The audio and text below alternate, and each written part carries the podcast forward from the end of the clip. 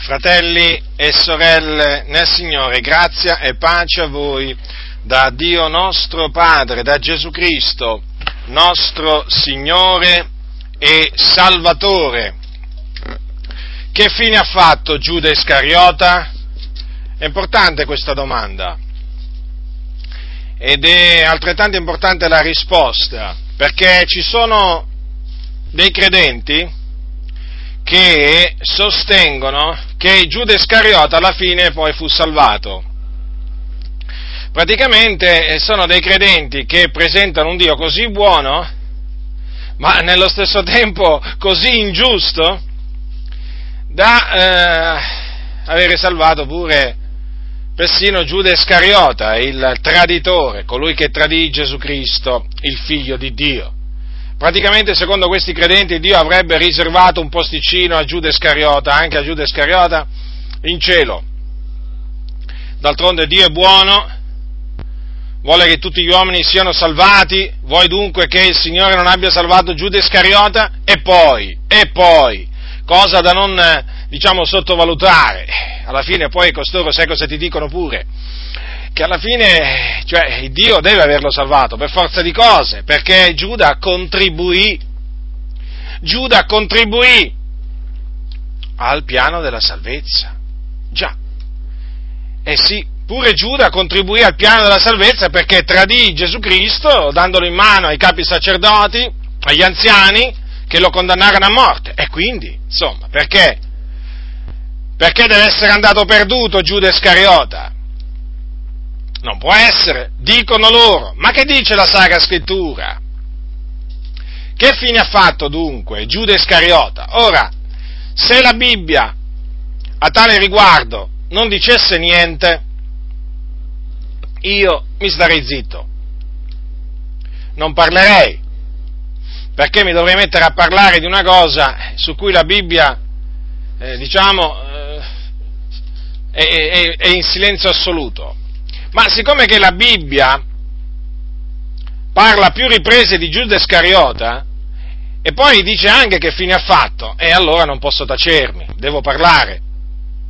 Dunque oggi dimostrerò che questi fratelli sbagliano per mancanza di conoscenza nel dire che Giuda poi alla fine fu salvato. Loro anche naturalmente tirano fuori il discorso che Giuda si pentì dopo aver tradito il Signore. Sì, ma ci ritorneremo su questo punto per spiegare il perché quel ravvedimento non fu un ravvedimento che menò Giuda a salvezza.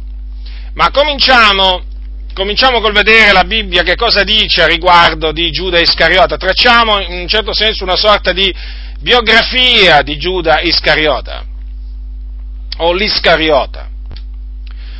Ora, voi sapete che Gesù Cristo, il figlio di Dio, dopo che fu unto di Spirito Santo e di potenza, dopo aver passato 40 giorni nel deserto, tentato dal, eh, dal diavolo, e dopo naturalmente aver, aver resistito al diavolo, cominciò il suo ministero. Cominciò il suo ministero insegnando, ammaestrando, cacciando i demoni, guarendo le malattie e risuscitando i morti e ci furono coloro che credettero in lui e che quindi diventarono suoi discepoli, si misero a seguirlo. E difatti Gesù era accompagnato da una folla di discepoli nei suoi spostamenti. C'erano molte turbe che venivano ad ascoltarlo, però anche, c'era anche un, un gruppo di discepoli, suoi seguaci,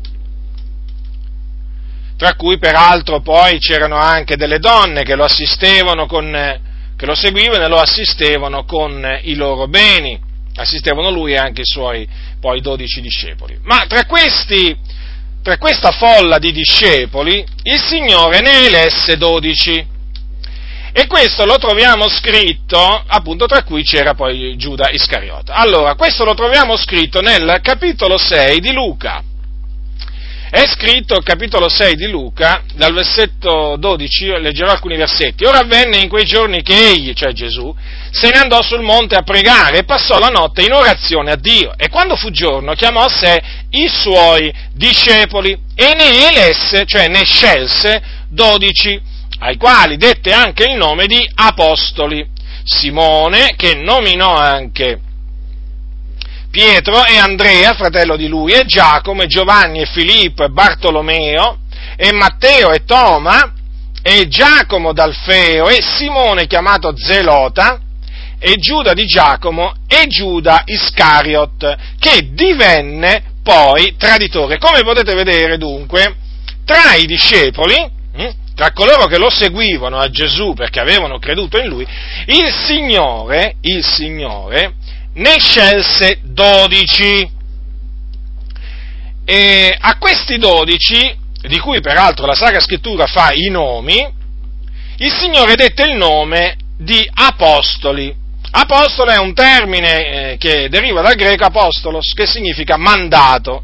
E difatti eh, Gesù mandò costoro, lo vedremo fra poco, a predicare il regno di Dio, a guarire eh, gli ammalati, a cacciare i demoni, a risuscitare i morti, a mondare i leprosi.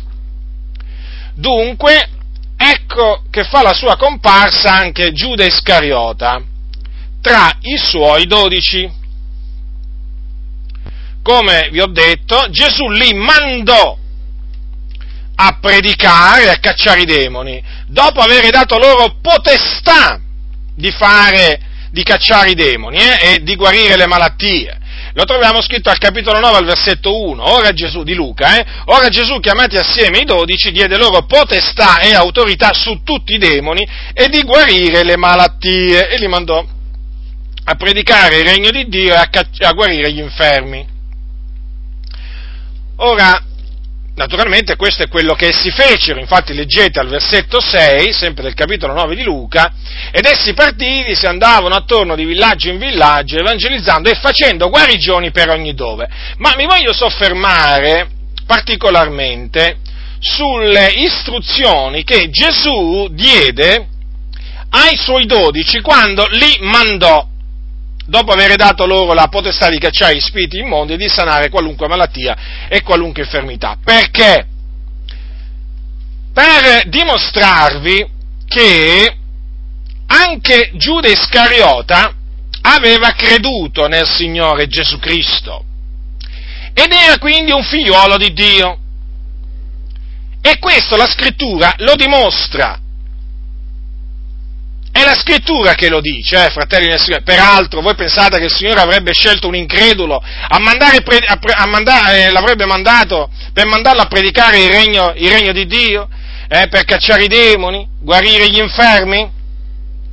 E poi avrebbe dato il Signore il nome di apostolo a uno che non aveva creduto in lui? Sarebbe stata una contraddizione netta, palese.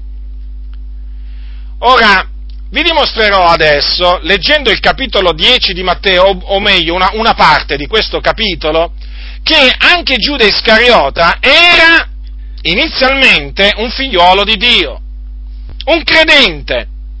Perché dico questo? Perché voglio dimostrare questo? Perché ci sono coloro che sostengono che Giuda Iscariota non aveva mai creduto, e non è vero questo. Che non era stato mai un figliuolo di Dio, e non è vero questo, non si può dire questo perché altrimenti le parole di Gesù, le parole di Gesù non avrebbero alcun senso. Quale parole di Gesù? Adesso le vediamo. Capitolo 10 di Matteo. Allora, leggerò alcuni versetti, eh?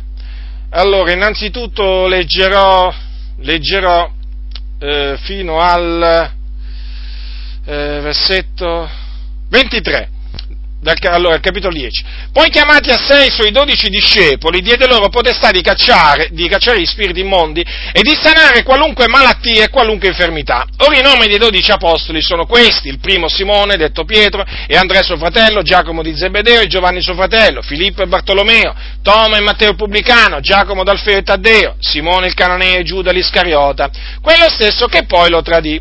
Questi dodici mandò Gesù dando loro queste istruzioni non andate fra i gentili, non entrate, e non entrate in alcuna città dei Samaritani, ma andate piuttosto alle pecore perdute della casa di Israele. E andando predicate e dite, il regno dei cieli è vicino, sanate gli infermi, risuscitate i morti, mondate i lebrosi, cacciate i demoni, gratuitamente avete ricevuto, gratuitamente date. Non fate provvisione né d'oro, né d'argento, né di rame nelle vostre cinture, né di sacca da viaggio, né di due tuniche, né di calzari, né di bastone, perché l'operaio è degno del suo nutrimento. Ora, in qualunque città o villaggio sarete entrati, informatevi chi sia ivi degno e dimorate da lui finché partiate. E quando entrerete nella casa, salutatela, e se quella casa ne è degna, venga la pace vostra su lei. Se poi non è degna, non è degna, la vostra pace torni a voi. E se alcuno non vi riceve né ascolta le vostre parole, uscendo da quella casa o da quella città, scotete la polvere dei vostri piedi. In verità io vi dico che il paese di Sodoma e di Gomorra nel giorno del giudizio sarà trattato con meno rigore di quella città. Ecco, io vi mando come pecore in mezzo ai lupi, siate dunque prudenti come i serpenti e semplici come le colombe. E guardatevi dagli uomini, perché vi metteranno in mano dei tribunali e vi flagelleranno nelle loro sinagoghe e sarete menati davanti a governatori e re per cagion mia, per servire di testimonianza dinanzi a loro e dai gentili. Ma quando vi metteranno nelle loro mani, non siate in ansietà del come parlerete o di quel che avrete a dire, perché in quell'ora stessa vi sarà dato ciò che avrete a dire, poiché non siete voi che parlate, ma è lo Spirito del Padre vostro che parla in voi. Ora il fratello darà il fratello a morte, il padre il figliolo, i figlioli si leveranno contro i genitori e li faranno morire e sarete odiati da tutti a cagion del mio nome. Ma chi avrà perseverato sino alla fine sarà salvato e quando vi perseguiteranno in una città, fuggite in un'altra, perché io vi dico in verità che non avrete finito di percorrere le città di Israele prima che il figliolo dell'uomo sia venuto. Ora qui c'è un verso che io lo vorrei, diciamo, definire verso chiave, per appunto, che dimostra che Giuda Iscariota, eh, all'inizio, all'inizio, non era quello che poi diventò. Perché? Perché, naturalmente già vi ho detto, Gesù non, sarebbe stato un controsenso, cioè chiamare un incredulo, eleggerlo eh, come suo, dice, come apostolo, sarebbe stato proprio un, poi dargli l'autorità di cacciare i demoni di guarire le malattie, di predicare il regno, ma una cosa del genere si addice solo a qualcuno che veramente ha creduto. E poi dare appunto il ministero di apostolo a chi? A un incredulo? A un incredulo? Assolutamente no. All'inizio Giuda non era quello che poi diventò, perché traditore diventò. Ora, cosa è scritto al versetto? Vorrei che poniate attenzione a queste parole. Queste parole Gesù, cioè questo discorso, Gesù lo ha rivolto ai dodici, eh, ci vorrei, vorrei veramente puntualizzare questo, vorrei puntualizzarlo perché al mh, mm, capitolo 11 di Matteo, al versetto 1, ascoltate cosa c'è scritto alla fine di questo discorso. E avvenne che quando ebbe finito di dare le sue istruzioni ai suoi dodici discepoli, Gesù si partì di là per insegnare e predicare nelle loro città. Quindi questo capitolo 10 interamente è dedicato ai dodici.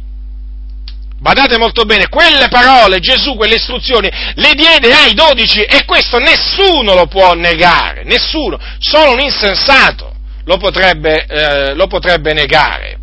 È evidente che poi noi prendiamo dei passi, no? Pre, eh, diciamo, quantunque fu, fu, furono delle parole rivolte solo ai dodici, che naturalmente valgono anche per noi, ci mancherebbe altro.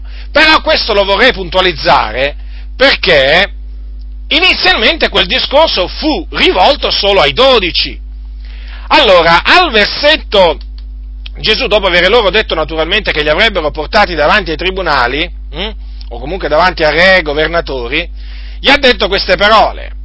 Eh, essere, gli ha dato questo comando, di non essere ansiosi del come avrebbero parlato, di quel che avrebbero dovuto dire a loro difesa. Perché?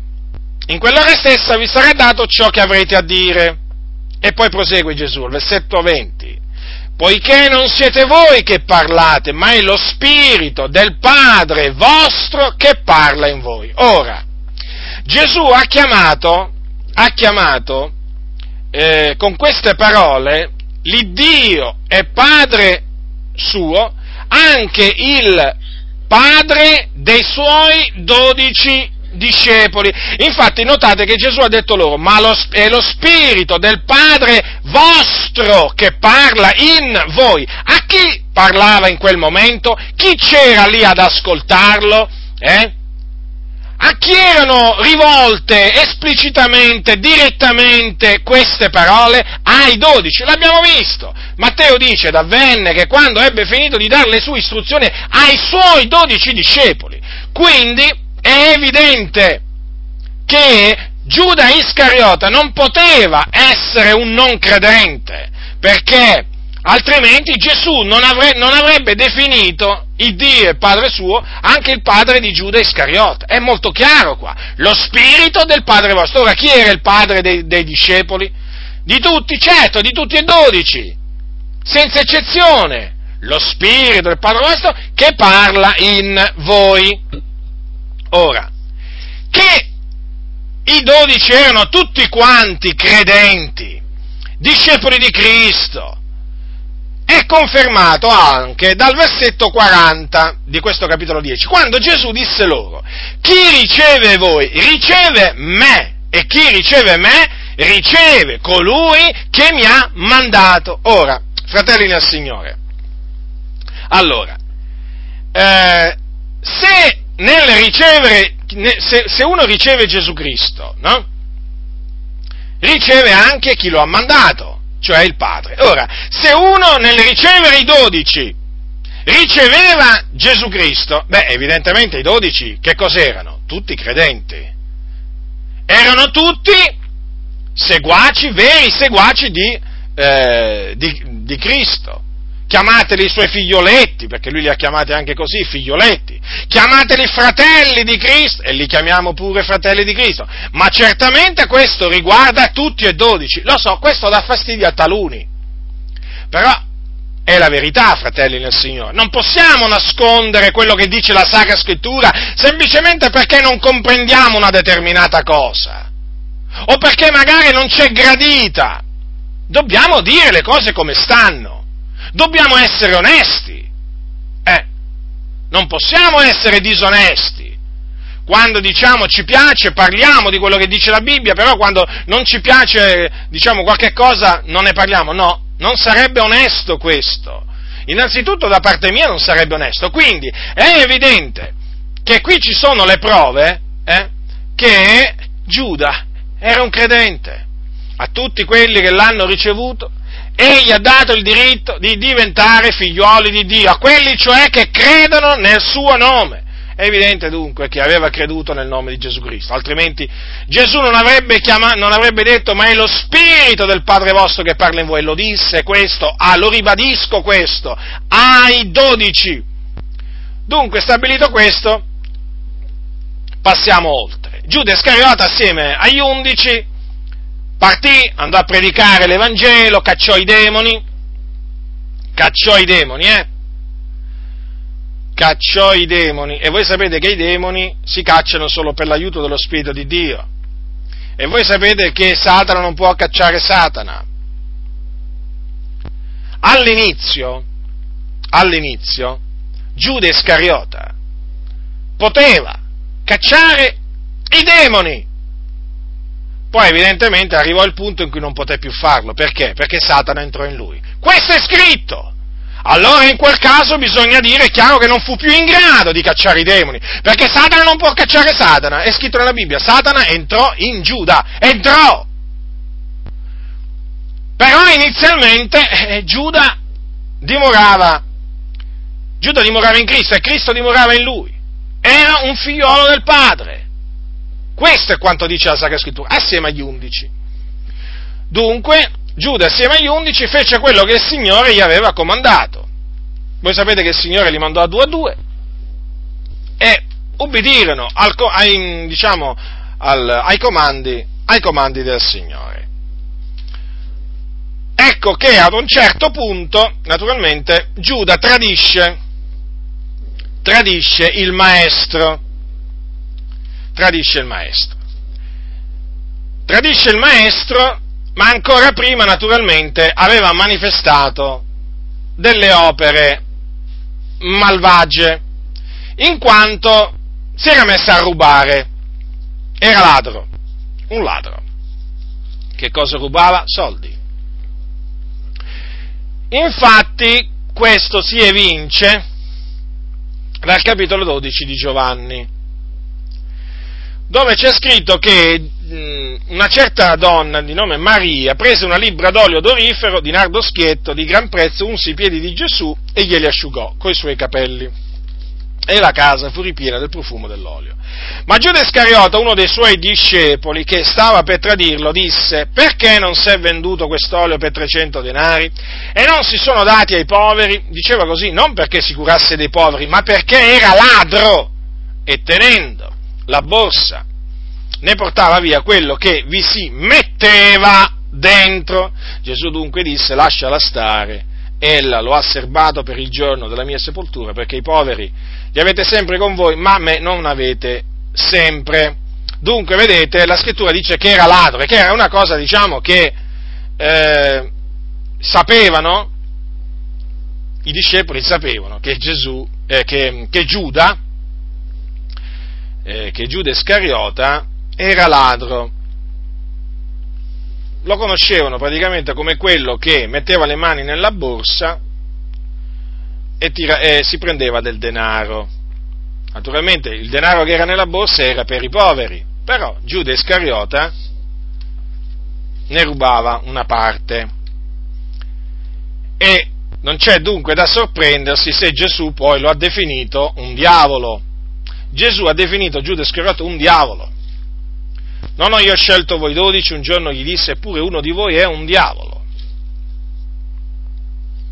Questo è scritto nel capitolo 6, nel capitolo 6 di, eh, di Giovanni. Dunque era la, Giuda Iscariota era ladro, voi sapete che i ladri non erediteranno il regno di Dio, questo dice la Sacra Scrittura, quindi già basterebbe, basterebbero solo queste, diciamo, queste parole per mettere fine questa diciamo, confutazione, un ladro non può ereditare, non può ereditare il, regno, il regno di Dio. Ma proseguiamo per rendere diciamo, il più chiaro possibile appunto questa, questo, più ampio anche possibile la, questa, questa confutazione. Ora, che cosa dice la Sacra Scrittura? Che lui, Giuda Iscariota, era colui che lo doveva, lo doveva tradire. Cioè Giuda Iscariota, doveva tradire il maestro, lo doveva tradire, era stato così innanzi decretato da Dio.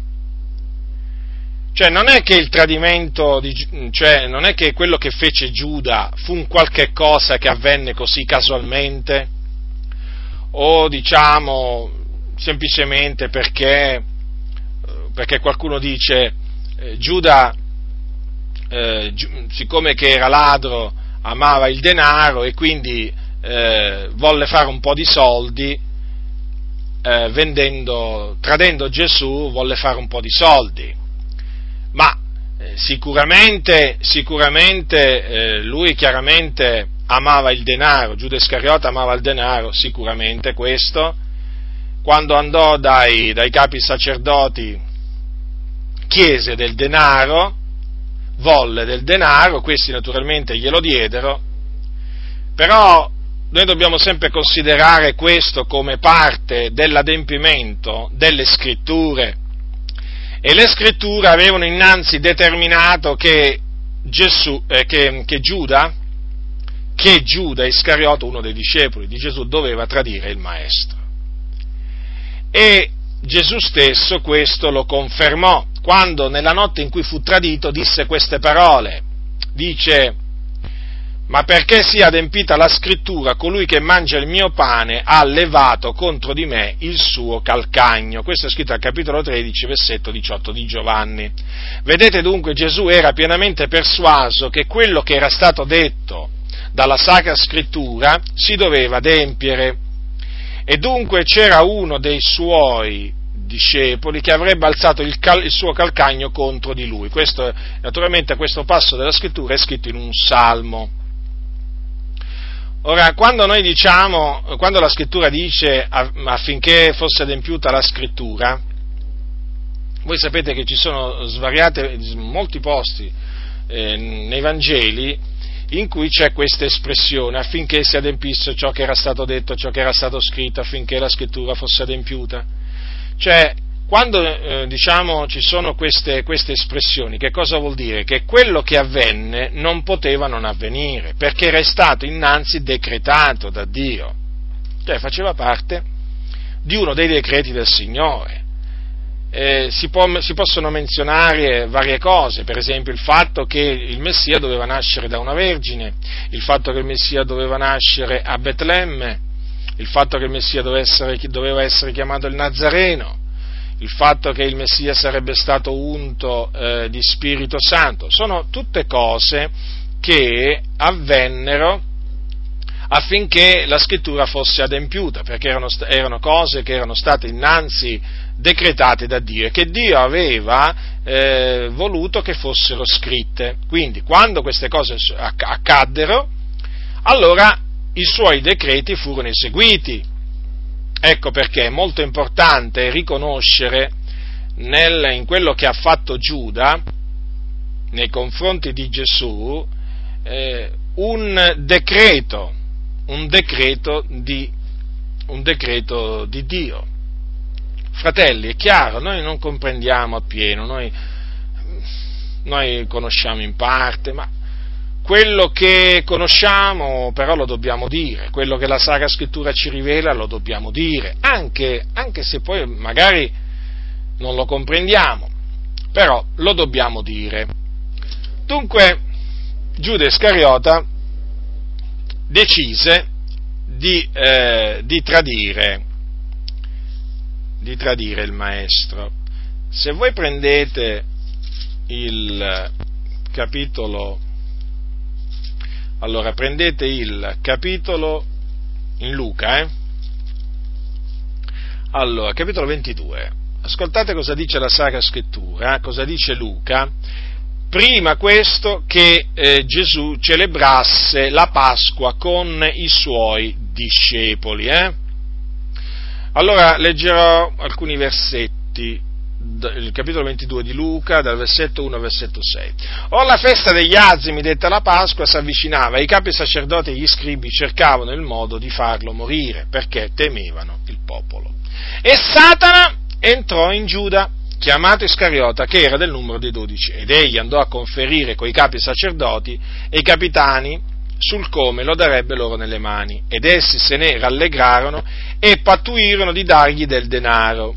Ed egli, prese l'impegno e cercava l'opportunità di farlo di nascosto alla folla. Vorrei che notaste, vorrei, eh, che, eh, notaste questo, che Giuda andò dai capi sacerdoti hm, per conferire con loro dopo che Satana entrò in Giuda. Eh? Qui dice che Satana entrò in Giuda, eh, badate bene, quindi questo bisogna, bisogna tenerlo ben, bene a mente. Se voi prendete se voi prendete in eh, Matteo, c'è, diciamo, c'è scritto questo, capitolo 26 di Matteo, dal versetto 14. Allora uno dei dodici, detto Giuda Iscariota, andò dai capi sacerdoti e disse loro, che mi volete dare, io ve lo consegnerò. Ed essi gli contarono 30 sicli d'argento, da quell'ora cercava il momento opportuno di tradirlo. Qui è riportato in una maniera diversa, non viene detto che Satana entrò in Giuda, ma comunque lo dice Luca, quindi ci crediamo, e, e, poi c'è scritto appunto che lui, eh, quando arrivò dai capi sacerdoti, gli disse: Che mi volete dare? Quindi è chiaro, no? Chiese del denaro e questi gli dettero 30 sicli d'argento. Dunque, da quel momento, eh, da quel momento eh, Giuda cercò, diciamo, l'opportunità, cercava l'opportunità di tradire il, il, il maestro ci fu la celebrazione della, della Pasqua, che gli ebrei erano chiamati a celebrare, ed ecco che appunto i dodici erano raunati assieme, i dodici erano raunati assieme a Gesù. Allora vorrei, che poi fu la sera in cui Gesù istituì la cena, cena del Signore. Allora, capitolo 26 di Matteo, prendete il capitolo 26 di Matteo, c'è scritto così, leggerò alcuni versetti, dal versetto 20. E quando fu sera si mise a tavola coi dodici discepoli. E mentre mangiavano disse, in verità io vi dico, uno di voi mi tradirà. Ed essi grandemente attirstati cominciarono a dirgli ad uno ad uno, sono io quello, Signore? Ma egli rispondendo disse, colui che ha messo con me la mano nel piatto, quello mi tradirà. Certo, il figlio dell'uomo se ne va come è scritto di lui, ma guai a quell'uomo per cui il figlio dell'uomo è tradito. Meglio sarebbe per codesto uomo se non fosse mai nato. E Giuda, che lo tradiva, prese a dire, sono io quello maestro, e Gesù a lui, l'hai detto. E dopo Gesù istituì la cena del Signore. Allora, vorrei farvi notare questo, che in base, allora, in base a quanto dice, in base a quanto dice Giovanni, quanto dice Giovanni, eh, dice così Giovanni, eh, durante la cena, quando il diavolo aveva già messo in cuore a Giuda Iscariota, figliolo di Simone, di tradirlo, eh, quindi durante la cena che ci fu, eh, ehm, Giuda, Giuda Iscariota già aveva eh, in cuore eh, di tradire il Signore, il Signore Gesù. Infatti fu il diavolo, a, vedete la scrittura cosa dice, a mettergli in cuore di fare questo, questo atto. E qui naturalmente c'è da dire un, qualche cosa di importante. Vedete, qui dice la scrittura che fu il diavolo a mettere in cuore a Giuda Iscariota, figlio di Simone, di tradire Gesù, al capitolo 13 eh, di Giovanni, versetto 2. Eppure, come vi ho detto prima, tutto ciò faceva parte del piano di Dio, in vista naturalmente della redenzione. Era stato scritto, era stato decretato, però vedete, il Dio si usò del diavolo. Questo ci insegna una cosa molto importante, che anche il diavolo alla fin fine è, diciamo, sotto gli ordini di Dio, cioè Dio è il governatore dell'universo e anche il diavolo si muove nei limiti postigli da Dio. Non solo, il Dio si usa del nemico per adempiere i suoi disegni. D'altronde non c'è da meravigliarsi, fratelli, di questo, perché il Signore, eh, nella, nella Sacra Scrittura questo è molto chiaro, il Dio si è usato anche dei malvagi, degli uomini, mi riferisco agli uomini, degli uomini malvagi, uomini spietati per adempiere, per adempiere i, suoi, i, suoi, disegni. Eh. Vi ricordo che Nebuchadnezzar, che era un, un despota, era un tiranno, Nebuchadnezzar, il più potente re diciamo a quel tempo, che era re di Babilonia, era un uomo, un uomo, un uomo spietato. Eppure Dio si usò di Nebuchadnezzar, anzi in un posto lo chiamò pure suo servitore. Si usò di lui per distruggere, per distruggere il regno di Giuda, per portare in cattività molti, per distruggere il Tempio a Gerusalemme. Certo, poi Dio punì il, eh, il regno di Babilonia, però sta di fatto che Dio si usò di quel re. Ora ritorniamo a Matteo al capitolo 26. Dunque Gesù sapeva che uno dei suoi dodici lo doveva tradire, sapeva chi era, questo però non lo sapevano gli altri suoi, diciamo, discepoli. Infatti, infatti eh, notate che c'è scritto, cominciarono a dirgli ad uno ad uno, sono io quello, Signore? Evidentemente non sapevano chi era tra di loro colui che avrebbe tradito Gesù. Ma Gesù lo sapeva. E che cosa disse di questo uomo, quindi di Giuda Iscariota, perché poi si manifestò, fu, manifest, fu manifestato che era lui? Ascoltate cosa disse Gesù. Certo, il figlio dell'uomo se ne va come scritto di lui, notate, se ne va come scritto di lui, quindi deve essere messo a morte perché così è stato scritto. ma guai a quell'uomo per cui il figlio dell'uomo è tradito. Già queste parole dovrebbero, diciamo, fare riflettere molto, perché Gesù ha parlato di guai, guai, hm? e quando Gesù dice guai, bisogna porci molta attenzione. Guai a chi? A chi lo avrebbe tradito, quindi a Giuda Iscariota.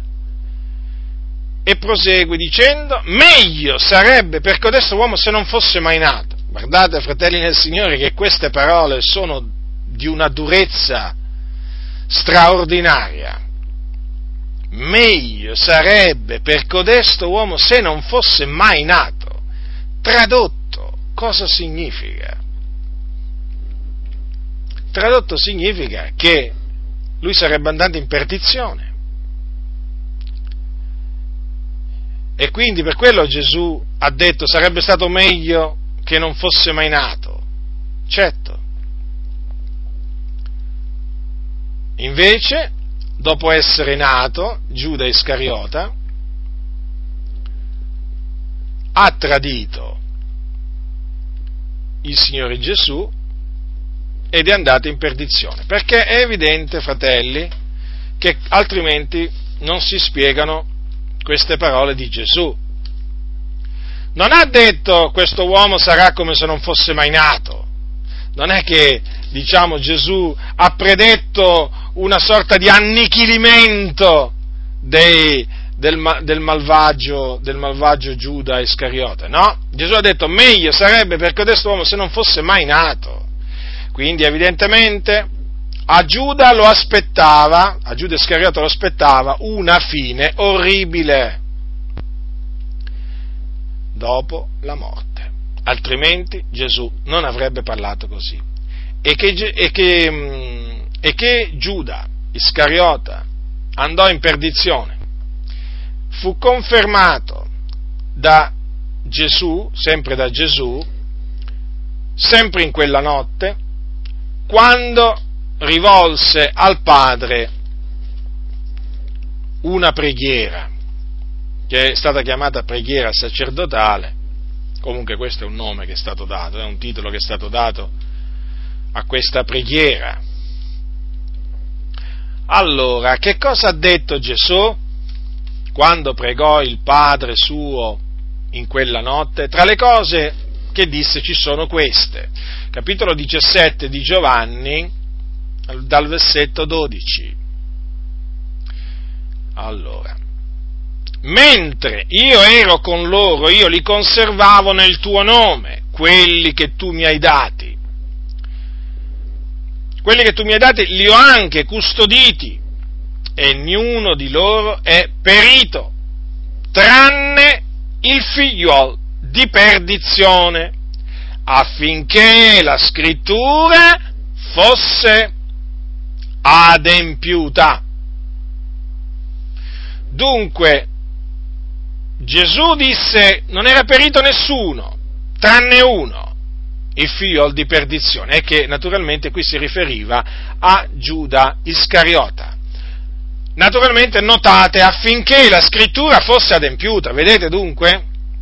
Il fatto che Gesù perì, il fatto che Giuda, il fatto che Giuda Iscariota perì, avvenne perché così era stato scritto.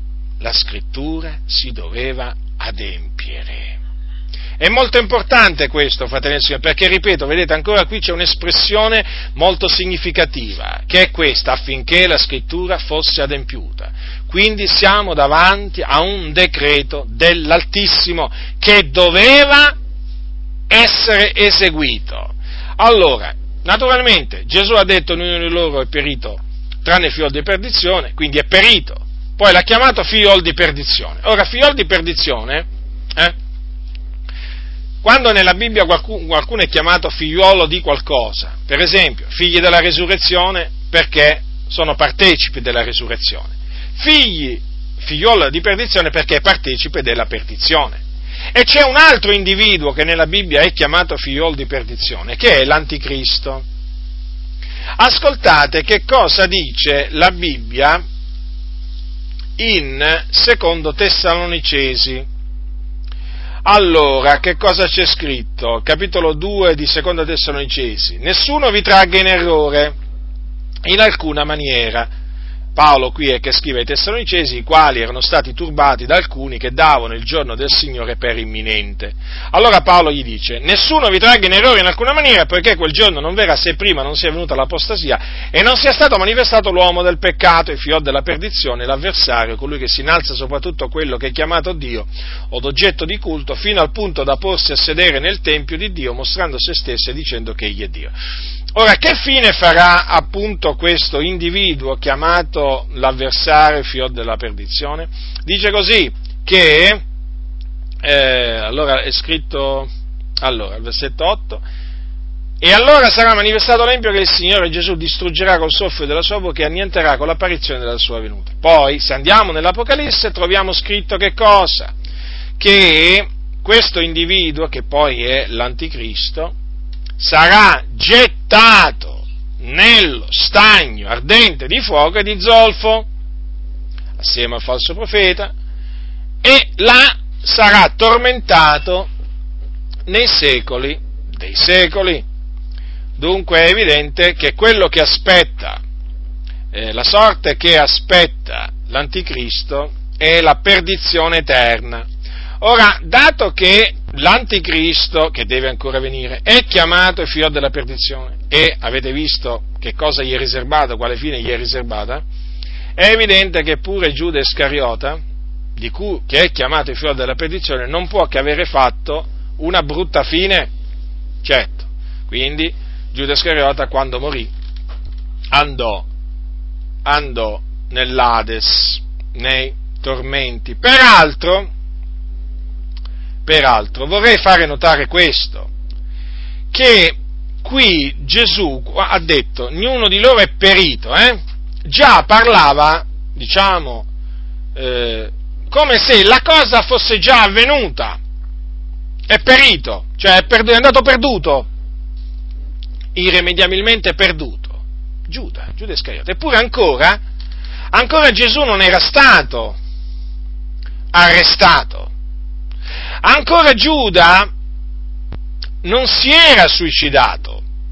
E questo è importante, perché proprio era decretato che doveva perire. Ecco perché Gesù parlò come se la cosa fosse già avvenuta. Quindi quando Gesù disse quelle parole, eh, fece chiaramente capire che non avrebbe giammai potuto ravvedersi Giuda Iscariota nel senso di ravvedersi a salvezza, perché si ravvide, sì, ma non si ravvide a salvezza, si ravvide ma non si convertì, a differenza di Pietro. Ora, ma andiamo per ordine. Dunque qui siamo ancora prima dell'arresto, prima dunque che eh, Giuda si avvicinasse a lui, gli desse il lungo bacio e così via, lo desse in mano dei capi sacerdoti. Ma il suo, diciamo, destino era segnato. Come vi ho detto, dopo ci fu l'arresto e che cosa avvenne? Avvenne che Giuda, dopo che vide, quando vide che Gesù era stato condannato a morte, si pentì. Dove è scritto questo? È scritto in Matteo. Prendete Matteo, capitolo 27. Allora, è scritto così, leggerò alcuni versetti. Dal versetto 1, eh, capitolo 27 di Matteo. Poi, venuta la mattina, tutti i capi sacerdoti e gli anziani del popolo tennero consiglio contro Gesù per farlo morire e legatolo lo menarono via e lo consegnarono a Pilato il governatore. Allora Giuda, che l'aveva tradito, vedendo che Gesù era stato condannato, si pentì e riportò, in, in eh, molte versioni c'è scritto si ravvide, eh? e riportò i 30 sicli d'argento ai capi sacerdoti e agli anziani, dicendo ho peccato tradendo il sangue innocente. Ma essi dissero che ci importa, pensaci tu, ed egli, lanciati i sicli nel tempio, s'allontanò e andò ad impiccarsi. Ora, fratelli nel Signore, è vero che si pentì dunque Giuda Iscariota, si pentì. Ma a differenza di Pietro, che quantunque non tradì il maestro, però lo rinnegò, rinnegò di conoscerlo tre volte, dico a differenza di Pietro non si convertì, ed c'è una grande differenza. E di fatti si vede che non si è convertito, perché si andò ad ammazzare, si andò ad impiccare. E una persona che si va a ammazzare è una persona disperata, è una persona veramente che ha perso la fede, perché uno che ha fede nel Signore non si ammazza. Dunque, vedete qui, siamo di fronte a un suicidio. E poi voi sapete che chi si rende, si rende colpevole di suicidio eh, si rende colpevole di omicidio perché ammazza se stesso. E questo è condannato dalla sacra, dalla sacra scrittura, gli omicidi non erediteranno il regno di Dio, anche se ci sono alcuni in mezzo alle chiese che pensano che se un credente si ammazza va pure, andrà lo stesso, andrà lo stesso in cielo, voi sapete, ci sono pure costoro. No, non è così. Non è così. E Giuda Iscariota ce lo, ce lo mostra. L'esempio di Giuda Iscariota ce lo mostra in maniera evidente, fratelli. Certo, disse, ho, disse Giuda Iscariota, ho peccato, tradendo il sangue innocente. Sì, ma a chi le disse queste parole? Ai capi sacerdoti, agli anziani. Non andò a dirle al Signore. A Dio. No, andò a dire ai sacerdoti. Quindi ho peccato tradendo il sangue innocente, però si andò poi, vedete, a impiccare. Peraltro, vorrei farvi notare che gli apostoli, quando parlavano di Giuda, ascoltate come, come ne parlavano. Vorrei leggervi alcuni, alcuni passi comunque gli apostoli, chiaramente i credenti, i primi i credenti della Chiesa antica, Atti degli Apostoli, voi sapete che prima del giorno della Pentecoste Pietro fece un discorso. Fece un discorso in mezzo ai fratelli, il numero era di circa 120, perché doveva essere scelto colui che doveva prendere il posto di Giuda Iscariota, perché erano rimasti gli apostoli in undici e c'era bisogno del dodicesimo, il posto vacante doveva essere riempito perché era stato detto nei salmi l'ufficio suo lo prenda un altro e quindi si doveva adempiere pure questa scrittura. Allora ascoltate che cosa disse Pietro e leggerò sì quello che disse sia Pietro e poi anche naturalmente quello che dissero eh, quando pregarono il Dio di guidarli a scegliere il successore di Giuda. Allora, capitolo 1 degli Atti degli Apostoli, dal versetto 15. E in quei giorni Pietro, levatosi in mezzo ai fratelli, il numero delle persone adunate saliva circa 120, disse, fratelli, bisognava che si adempisse la profezia della scrittura, pronunziata dallo Spirito Santo per bocca di Davide intorno a Giuda, che fu la guida di quelli che arrestarono Gesù, poiché egli era annoverato tra, fra noi e aveva ricevuto la sua parte di questo ministero. Costui dunque acquistò un campo col prezzo della sua iniquità ed essendosi precipitato gli si squarciò il ventre e tutte le sue interiori si sparsero. E ciò è divenuto così noto a tutti gli abitanti di Gerusalemme che quel campo è stato chiamato nel loro proprio linguaggio Acheldama, cioè campo di sangue, poiché è scritto nel libro dei Salmi, divenga la sua dimora deserta e non vi sia chi abiti in essa, l'ufficio suo lo prenda un altro. Bisogna dunque che fra gli uomini che sono stati in nostra compagnia tutto il tempo, che il Signore Gesù è andato e venuto fra noi, a cominciare dal battesimo di Giovanni fino al giorno che egli tolto da noi è stato assunto in cielo, uno sia fatto testimone con noi della resurrezione di lui. E ne presentarono due, Giuseppe detto Barsabba, il quale era soprannominato giusto, e Mattia. E pregando dissero, tu Signore che conosci i cuori di tutti, mostra quali di questi due hai scelto per prendere in questo ministero ed apostolato il posto che Giuda ha abbandonato per andarsene al suo luogo e li trassero a sorte, la sorte cadde su Mattia che fu associato agli undici apostoli. Avete notato dunque in questa preghiera? Dissero che Giuda aveva abbandonato il suo posto per andarsene al suo luogo. Allora, ripetiamo. Tu, Signore, che conosci i cuori di tutti, mostra quale di questi due hai scelto per prendere in questo ministero ed apostolato il posto che Giuda ha abbandonato, quindi aveva un posto, eh, nel ministero, nell'apostolato, ma Giuda abbandonò questo posto per andarsene al suo luogo. Quale luogo? Luogo di perdizione. Il figlio della perdizione in quale luogo? In quale luogo poteva andare? In un luogo di conforto? In un luogo di, di consolazione? No, poteva andare solo in un luogo di perdizione, in un luogo quindi di tormento, di punizione. Ecco il suo luogo, chiamato così, che espressione. Dunque, vedete fratelli, eh, tutte le scritture convergono nel eh, dichiarare eh, in maniera inequivocabile quale, quale fu la fine di Giuda Iscariota, fu la perdizione. D'altronde, se è chiamato, è stato chiamato figliuolo di perdizione, non possiamo, non possiamo aspettarci che sia andato in un luogo di consolazione o comunque in un luogo dove vanno, dove andavano e dove vanno i redenti. No, come figliuolo di perdizione andò appunto in un luogo dove c'erano i perduti. Quindi Giuda si perse, è perito. Gesù l'ha detto, ognuno di loro è perito, tranne il figliuolo della perdizione. È perito. Questo, fratelli,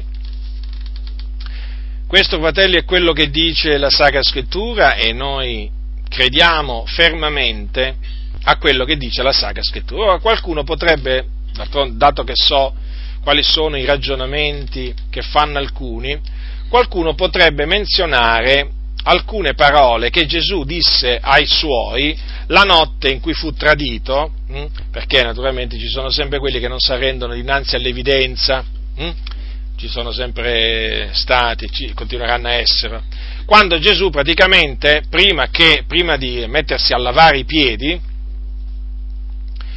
eh, o meglio, o meglio quando, arrivò, quando arrivò a Pietro, voi sapete che Pietro sul momento gli disse tu non mi laverai mai i piedi, eh? questo avvenne la notte in cui Gesù fu tradito. E allora eh, Gesù gli disse se non ti lavo non fai meco, non hai, eh, non hai meco parte alcuna. Allora Simon Pietro gli disse Signore non soltanto i piedi ma anche le mani e il capo. Gesù gli disse chi è lavato tutto non ha bisogno che d'avere lavati i piedi, è netto tutto quanto, e voi siete netti, ma non tutti. Perché sapeva chi era colui che lo tradirebbe, per questo disse non tutti siete netti. Ora alcuni, alcuni prendono questa espressione, non tutti siete netti, per dire ma vedi, Giuda Iscariota non aveva mai creduto. E no, non è così non è così perché costoro dimenticano un particolare, un particolare che è di fondamentale, è di fondamentale importanza. E questo, fratelli del Signore, alcuni lo hanno proprio dimenticato, ma noi glielo ricordiamo, che quando Gesù disse non tutti siete netti, hm, lo ribadisco, quando Gesù disse ai suoi non tutti siete netti, è, certo, qualcuno, è vero che con questo volle dire che Giuda che Giuda Iscariota non era netto, già, ma non perché non lo era mai stato, eh, è diverso, ma perché, eh, eh, cioè non perché non era mai stato netto, ma perché si contaminò ad un certo punto. Difatti queste parole, queste parole, naturalmente avvenne, eh, queste parole sono state dette da Gesù dopo che Satana entrò in Giuda. Eh, ritorno al capitolo uh, eh, 22 di Luca. E Satana entrò in Giuda, chiamato Iscariota, che era del numero dei dodici, ed egli andò a conferire coi capi sacerdoti e capitani su come lo darebbe loro nelle mani. Notate? Dunque, il lavaggio che fece Gesù in quella notte de, dei piedi dei, dei, suoi, dei suoi discepoli seguì, seguì l'entrata di Satana in Giuda. Quindi, quando praticamente, quando praticamente eh, Gesù lavò i piedi ai suoi, ai suoi eh, discepoli e gli disse non tutti siete netti, aveva davanti qualcuno in cui era entrato già, badate bene fratelli, in cui era entrato già il diavolo. Come poteva, come avrebbe potuto Gesù definire una tale persona netto o netta? Non poteva. Non poteva, fratelli. E qui, da qui sono spiegate, diciamo, queste parole di Gesù. Non tutti siete netti, ci credo. Uno di quelli, uno di quei dodici, eh, aveva Satana dentro di sé. Vi rendete conto? Infatti, avete, avete, diciamo, eh, avete visto che secondo Luca, secondo quello che dice Luca, capitolo 22, versetto 3, Satana entrò in Giuda prima, prima appunto che Gesù si mettesse a tavola con i suoi dodici discepoli. Ora, su questo fatto che Satana entrò in Giuda, c'è naturalmente anche qualche cos'altro da dire, che per ben due volte è scritto che eh, Satana entrò in Giuda. La, la, volta, la seconda volta è scritto in Giovanni, in Giovanni. Ascoltate cosa dice la Sacra Scrittura. E questo avvenne dopo che Gesù, dopo che Gesù lavò i piedi ai suoi, ai suoi discepoli. Ascoltate, al capitolo, al capitolo 13 di Giovanni, dopo che Gesù eh, gli diede il boccone intinto a, a Giuda, e Giuda Iscariota lo prese. Ascoltate cosa dice la Sacra Scrittura, versetto 27, capitolo 13 di Giovanni. E allora, dopo il boccone, Satana entrò in lui. Quindi, diciamo che ci sono due occasioni in cui si dice che Satana entrò in, eh, in, in Giuda. Quindi è evidente, fratelli, è spiegato il perché di queste espressioni di Gesù, non tutti siete netti. D'altronde Gesù lo aveva detto, uno di voi, lo aveva detto tempo prima eh, ai suoi, non ho io scelto voi dodici, eppure uno di voi è un diavolo. Queste sono parole sempre di Gesù.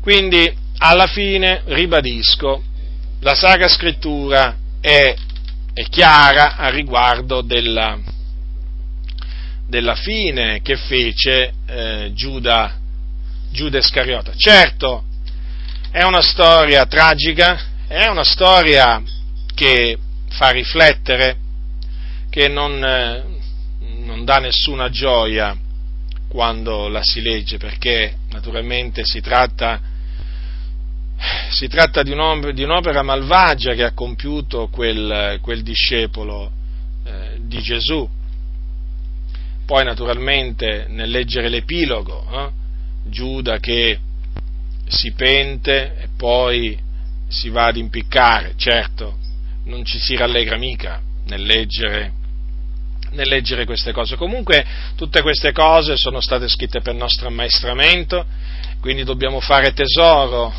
tesoro anche dell'ammaestramento che traiamo da questa storia di Giuda, di Giuda Iscariota dobbiamo dimorare in Cristo, continuare a dimorare in Cristo e dobbiamo eh, opporci al diavolo. Infatti dice la Sacra Scrittura, resistetegli stando fermi nella fede. Perché, vedete, fratelli, queste sono parole dell'Apostolo Pietro. In che termini parla la, parla l'Apostolo Pietro del, del diavolo. Ascoltate, siate sobri vegliate, capitolo 5 di primo Pietro, versetto 8. Siate sobri vegliate, il vostro avversario, il diavolo, va attorno a guisa di leone ruggente cercando chi possa divorare. Resistetegli stando fermi nella fede. Ora, dunque, ne parla in questi termini perché? Perché proprio questo essere eh, malvagio che il diavolo ha come proposito, come desiderio, quello di distruggerci, quello di distruggerci in tutti i sensi. e noi dobbiamo badare a noi stessi per resistergli, quindi non, fare, eh, non dobbiamo fare posto al diavolo. Infatti questo è un comando, quello di non fare posto al, al diavolo. Quindi eh, stiamo attenti, vegliamo, preghiamo al fine di non cadere vittima delle macchinazioni del, del diavolo per impedirgli di penetrare nella nostra vita, perché quando lui entra distrugge, distrugge, il ladro non viene se non per rubare, distruggere ammazzare. Fratelli del Signore, sappiate che se c'è un essere spirituale eh, malvagio, spietato, è proprio il diavolo, eh? la Bibbia lo presenta così, eh? è chiamato omicida, è chiamato calunniatore, è chiamato eh, padre della menzogna, è chiamato proprio in maniera il seduttore di tutto il mondo, l'avversario, il nemico, è chiamato in svariate maniere. E tutti questi titoli che gli sono dati fanno capire che essere è. Ci troviamo veramente davanti al nostro avversario, ecco come lo definisce la Sacra Scrittura, il nostro nemico. E un nemico non ti vuole bene, un nemico ti odia un nemico vuole distruggerti e questo naturalmente è il proposito del diavolo. Per cui dobbiamo resistergli, quindi come, come, dice Giacomo, lo dice anche Giacomo questo, sottomettetevi dunque a Dio, ricordate le parole di Giacomo, sottomettetevi dunque a Dio, ma resistete al diavolo ed egli fuggirà da voi. Però vedete, prima di resistere al, eh, al diavolo dobbiamo sottometterci a Dio. È importante sottometterci a Dio. E sì, quando ci si sottomette a Dio ci si umilia davanti al Signore e quando ci si umilia si osservano i Suoi comandamenti, si fa il bene. Quindi, prima ci dobbiamo sottomettere, sottomettere a Dio, poi resistere al diavolo. Attenzione a non fare come, come diciamo taluni che fanno il contrario, no? si sottomettono al diavolo e resistono a Dio. È come se la Bibbia per loro fosse scritta all'incontrario. La capiscono all'incontrario. È triste vedere tutto ciò. È triste, molto triste, fratelli. Quindi da questa storia di Giuda Iscariota si imparano molte cose, tra cui proprio questa. Io ogni volta che penso alla, alla storia di Giuda Iscariota sono preso da, dai brividi, rabbrividisco. Rabbrividisco. E comincio, comincio a meditare, a meditare su tante, su tante cose. E alla fine poi arrivo sempre a questa conclusione, che dobbiamo opporci strenuamente al diavolo, perché è il nostro avversario e non dobbiamo fargli assolutamente posto spazio, assolutamente, proprio è un comando di non fare spazio al, al diavolo, perché quello una volta che entra comincia a distruggere tutto quello che trova, che prende sotto mano, distrugge. Eh? Dunque, fratelli, che possiamo sempre essere presi dal, dal timore di Dio, che possiamo quindi sempre camminare in maniera degna dell'Evangelo, per onorare colui che ci ha chiamati, ci ha chiamati dalle tenebre alla luce, ci ha chiamati alla sua eterna, eterna gloria.